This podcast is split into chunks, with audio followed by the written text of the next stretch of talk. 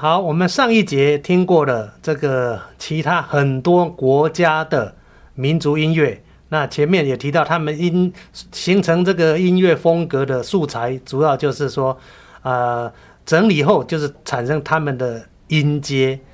那中国呢也有中国的音阶，那我们刚才所听到的日本啊，这个鬼太鼓有日本的音阶，日本跟中国一样叫做五声音阶。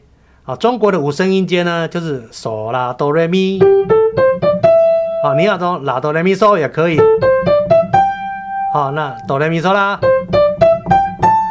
啊，都可以。这个五声音阶我们称为宫商角徵羽，最后一个音如果在羽上就是羽调式哈、啊，那最后一个音在 re 上就是 re 调式啊，比如这个。那这个是小河淌水，它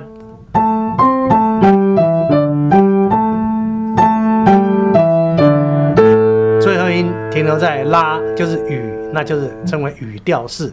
以这个为例啊，比如说苏武牧羊，哦，这都很多音主音是 so 哈、哦，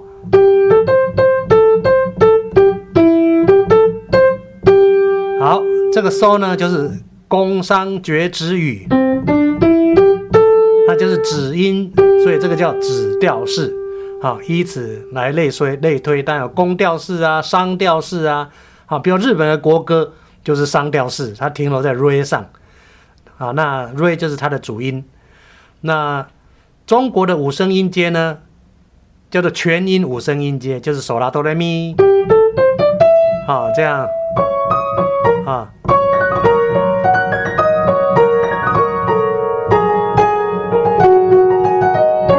这个，那就是，啊，这个叫全音五声音阶。日本呢叫做半音五声音阶，它就是说，呃，这个嗦啦哆瑞咪变成，啊，那这个这个叫日本味就来了就来了。